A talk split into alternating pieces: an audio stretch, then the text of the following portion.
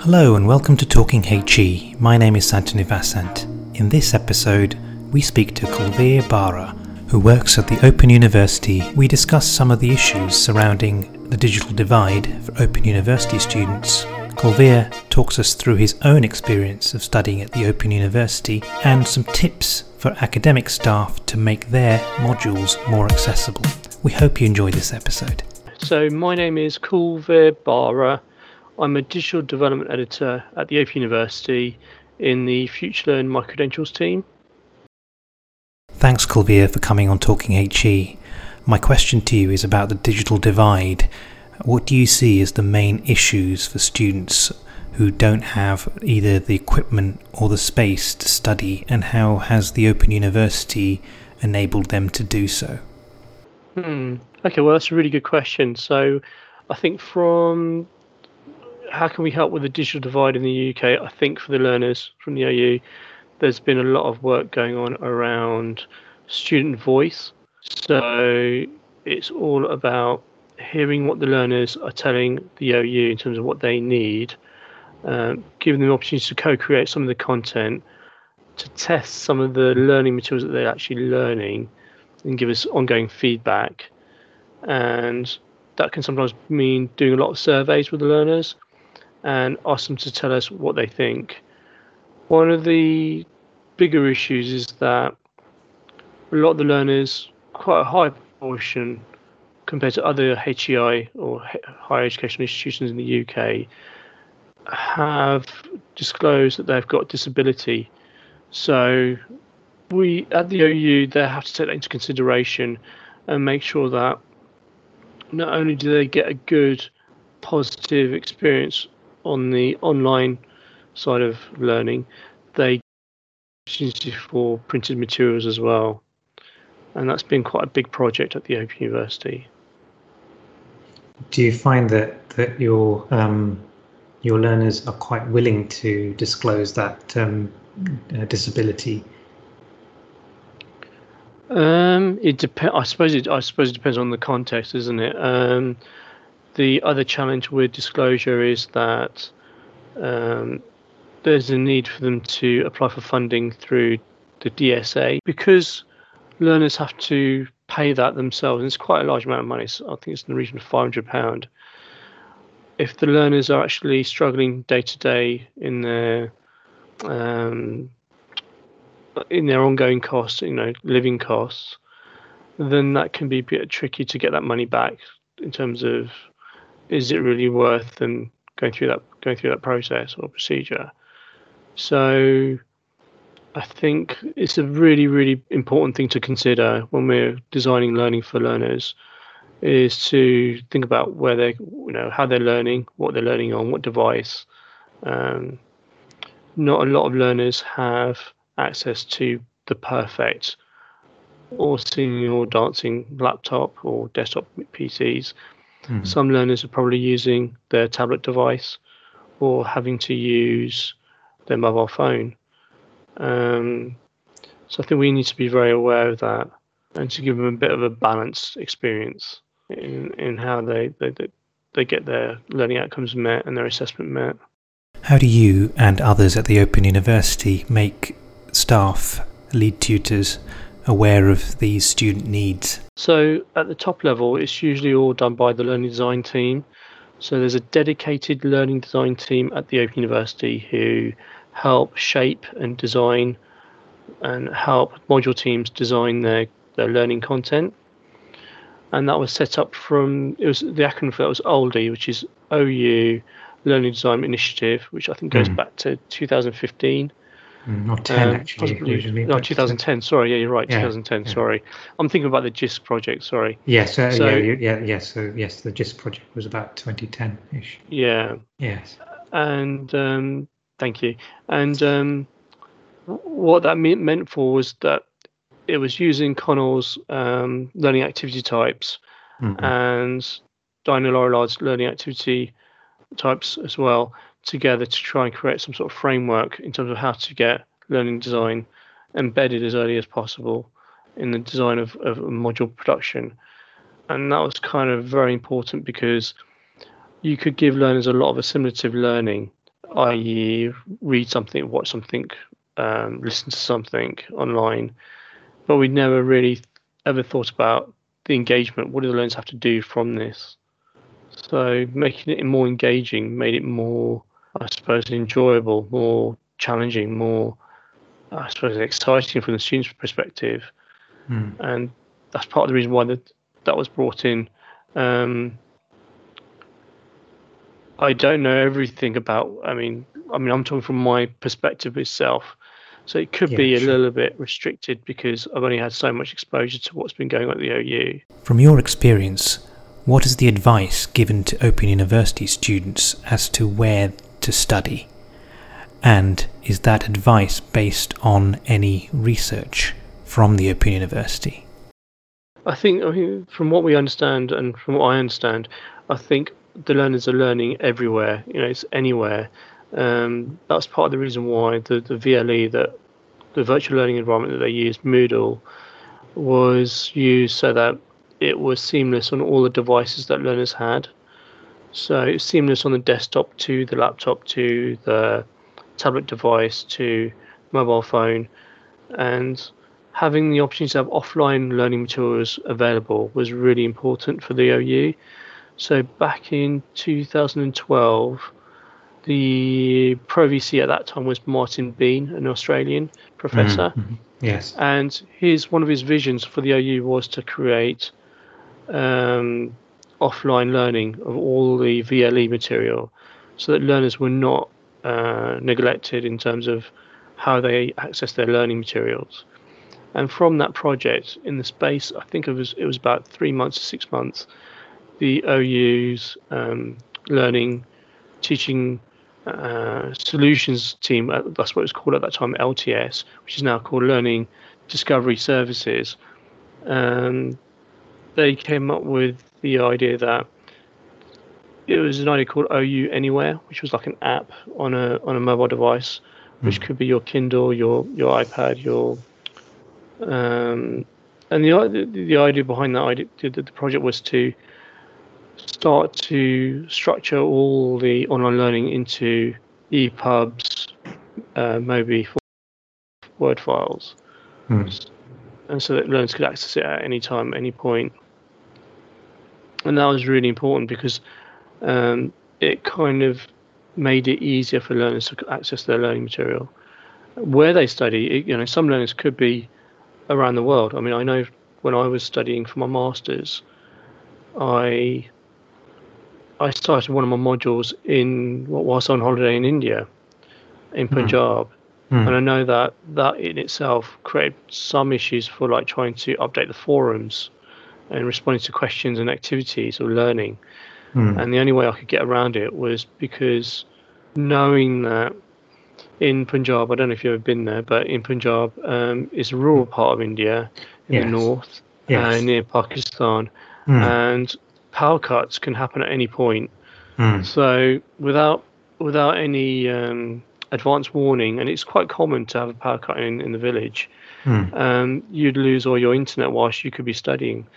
So I had to um, create podcasts, funny enough, um, of my responses to my learning materials on my mobile phone, on my smartphone. Oh, and then when I came back to the UK, I just uploaded them to SoundCloud and then posted a catch up with the team, with the, with the, with the learning cohort that I'd done this. You know, I completed my podcast online, and they would just listen to it, and that was probably the only best way I could do about get, get, get, sort of getting around the, the the problem or the issue of how to be proactive online. I mean, with that, I had an ebook, an e-reader, um, with all the material downloaded on it anyway in EPUB format, and mm. then I had a notebook offline just to write up my responses to the activities and the questions. Right, and then record them, and then obviously upload them to SoundCloud okay. when you came back to, back to the UK. UK. Yeah. Yeah, yeah. So I guess that's a that's a kind of semi, uh, you know, technological solution to, you know, it's it's still asynchronous, but you've got some at least people hearing your responses as opposed to yeah Um, what were the other students doing in terms of ones that were here in this country? They were just they were using. They're, upload, they're updating the VLE. So they're, doing all the updates in the VLE in the module website itself in the forum space. Hmm. So that's just text writing text. Yeah, just text writing, a bit like a you know having a conversation in the, yeah. in online hmm. um, area. Yeah. So in, in some senses, they they maybe got a, a slightly richer experience of your replies as, as yeah. sound files um, as opposed to written um, responses. Um, but yeah, that's that's a really um, interesting uh, example and a personal example from yourself in terms of um, some of the challenges that are faced by, as you say, learners in in parts of rural India or, or you know um, anywhere in the world where there is, you know, low, um, you know, socioeconomical background, yeah, maybe. Yeah, yeah exactly. Um, or, or and or um, you know, power and um, data issues, Wi-Fi issues, um, mm. Which is which is really really common, um, and still still a, a, common thing. Mm, that's really interesting. This pandemic has really shown the inequalities across the world, and one of those is obviously the digital divide. What would be your top tips for academics who don't have access to a learning design team or indeed a learning designer to make their materials more accessible? Yeah, so I think from my perspective, I think the best advice I could give would be to make sure there's a good, rich uh, variety of activity types for learners to do and give learners choice in how they respond. Um, so, hmm. for example, I wouldn't I wouldn't want to see 20 videos on a, on a course one after the other because that could be a bit too much for learners to mm. watch and to, to yeah. engage with. Yeah. But at the same time, I, I'd probably want to see learners proactively doing something as they read content online. So yeah, there's two worlds. There's two worlds that they play. You know, learners are playing in that. They're, they're studying in a world where they're reading content, but they have to also respond to the content as well. So make sure they're kind of proactively doing some sort of engagement with their learning, reflecting. Uh, make sure there's a few quizzes in there to check their understanding. Hmm. Um, mm. Make sure the workload is doable. Uh, so I wouldn't want to see um, your equivalent of War and Peace, you know, of, of, of reading material to read online. Yeah. Uh, not too much. So there has to be a balance. Mm. Um, pretty much everything that's in line with um, Jitse van Ameijde's um, et al. paper 2016, which is uh, the, the, iceberg model, which is which is all about helping with student retention in in learning. Mm. So it being um, learning should be integrated, should be collaborative, should be engaging, should be balanced, should be um, can't remember what the E is now. Should look my notes out. Um, engaging. I can't remember yeah, now. This, this is an and there's RNG, but yeah, isn't, isn't yeah. a test for, uh, for no, scholarship no. Um, um, at the moment. Um, no, it's not. No. no, it's fine. It's fine.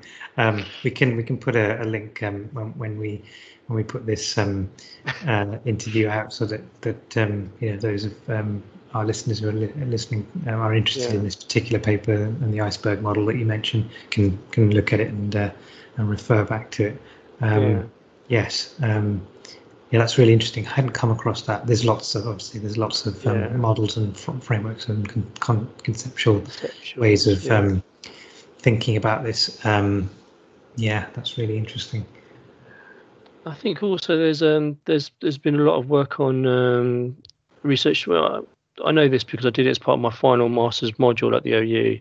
So mm. I hmm. did it all on workload analysis.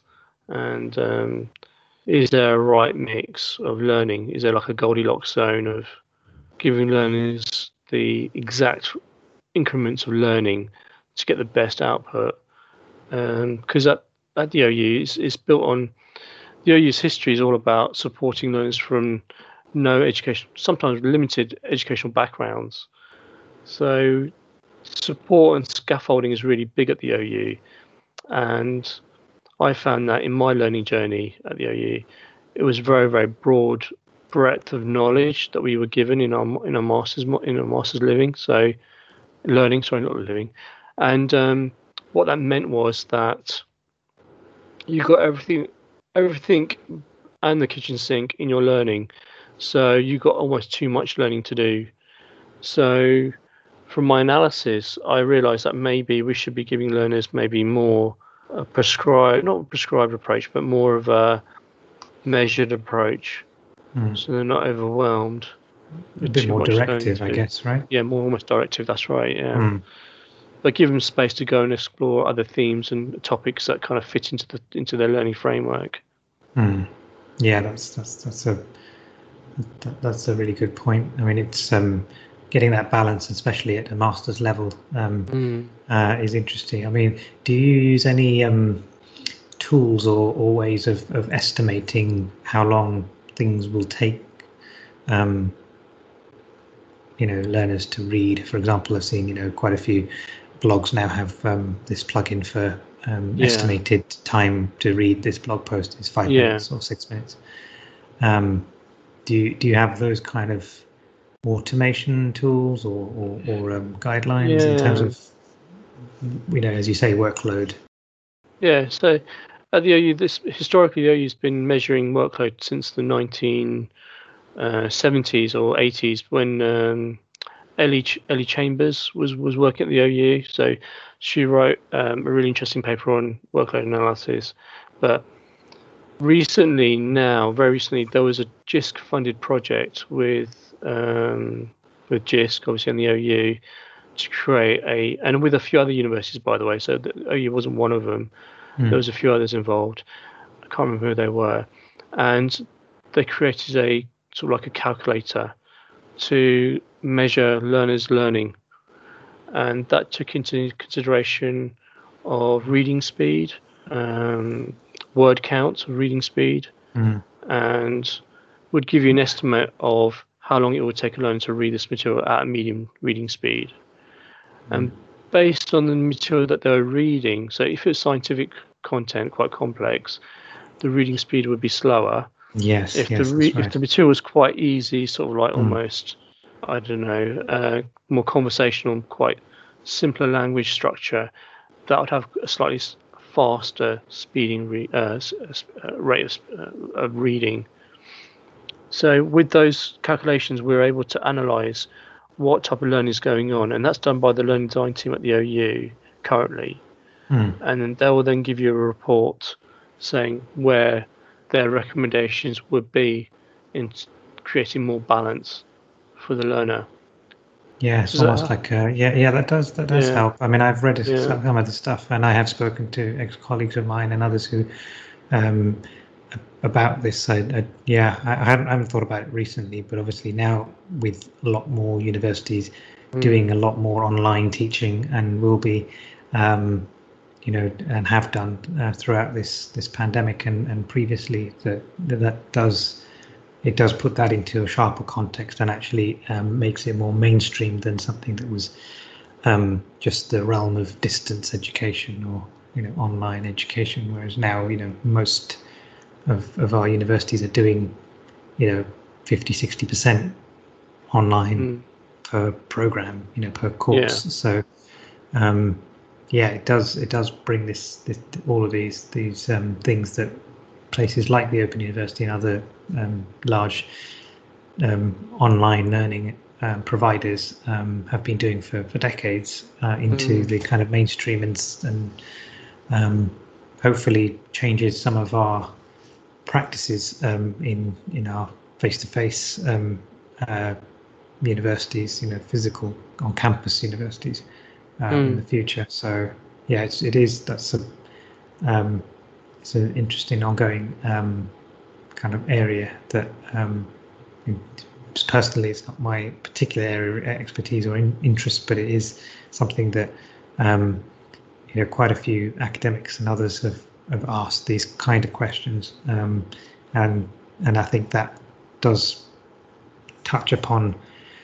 um, some of the digital divide in terms of um, you know device and how long they spend reading on a small device or you know mm. mo- mobile phone and you know chunking element of of content mm. um, and when they yeah, take definitely. breaks and can and you know all of these um, um, and, and how it how the cognitive and the affective domains then in terms of motivation and you know engagement of learners, and how that interplays um, as well. So, what other aspects of the digital divide do we need to think about? I think um, I think we have to think about the global learners as well because sometimes the um, digital divide doesn't just affect the learners in the UK. It, it affects everybody. If you've got a global market, of, of, I should say global market. It's the wrong word, but global um, learners around the world, mm. they'll have um, they'll need to be able to understand the language uh, of the English language at quite almost not basic level, but we've got to make sure that the, the the reading that they do online is accessible to them. So less metaphorical speech in, in your in your kind of your teaching. And teachers, I know from experience, want to talk about metaphors in their learning.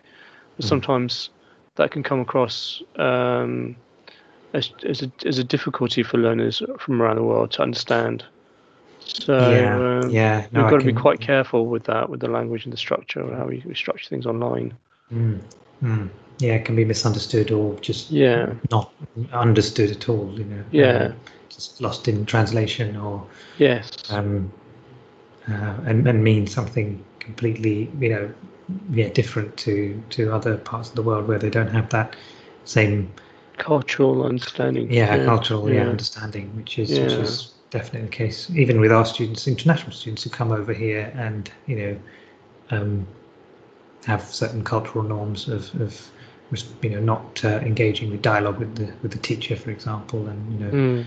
um, you know certain kind of copying of, of large chunks of um, you know text that was that was written maybe by a, a, an esteemed academic in the field as a way mm. of of um, of saying that they they appreciate that field, but actually you know in a Western culture it's seen as plagiarism. So, yeah, um, that's right. Yeah and, and other such examples. Yeah, you're absolutely right. Yeah, yeah, it's a really good point.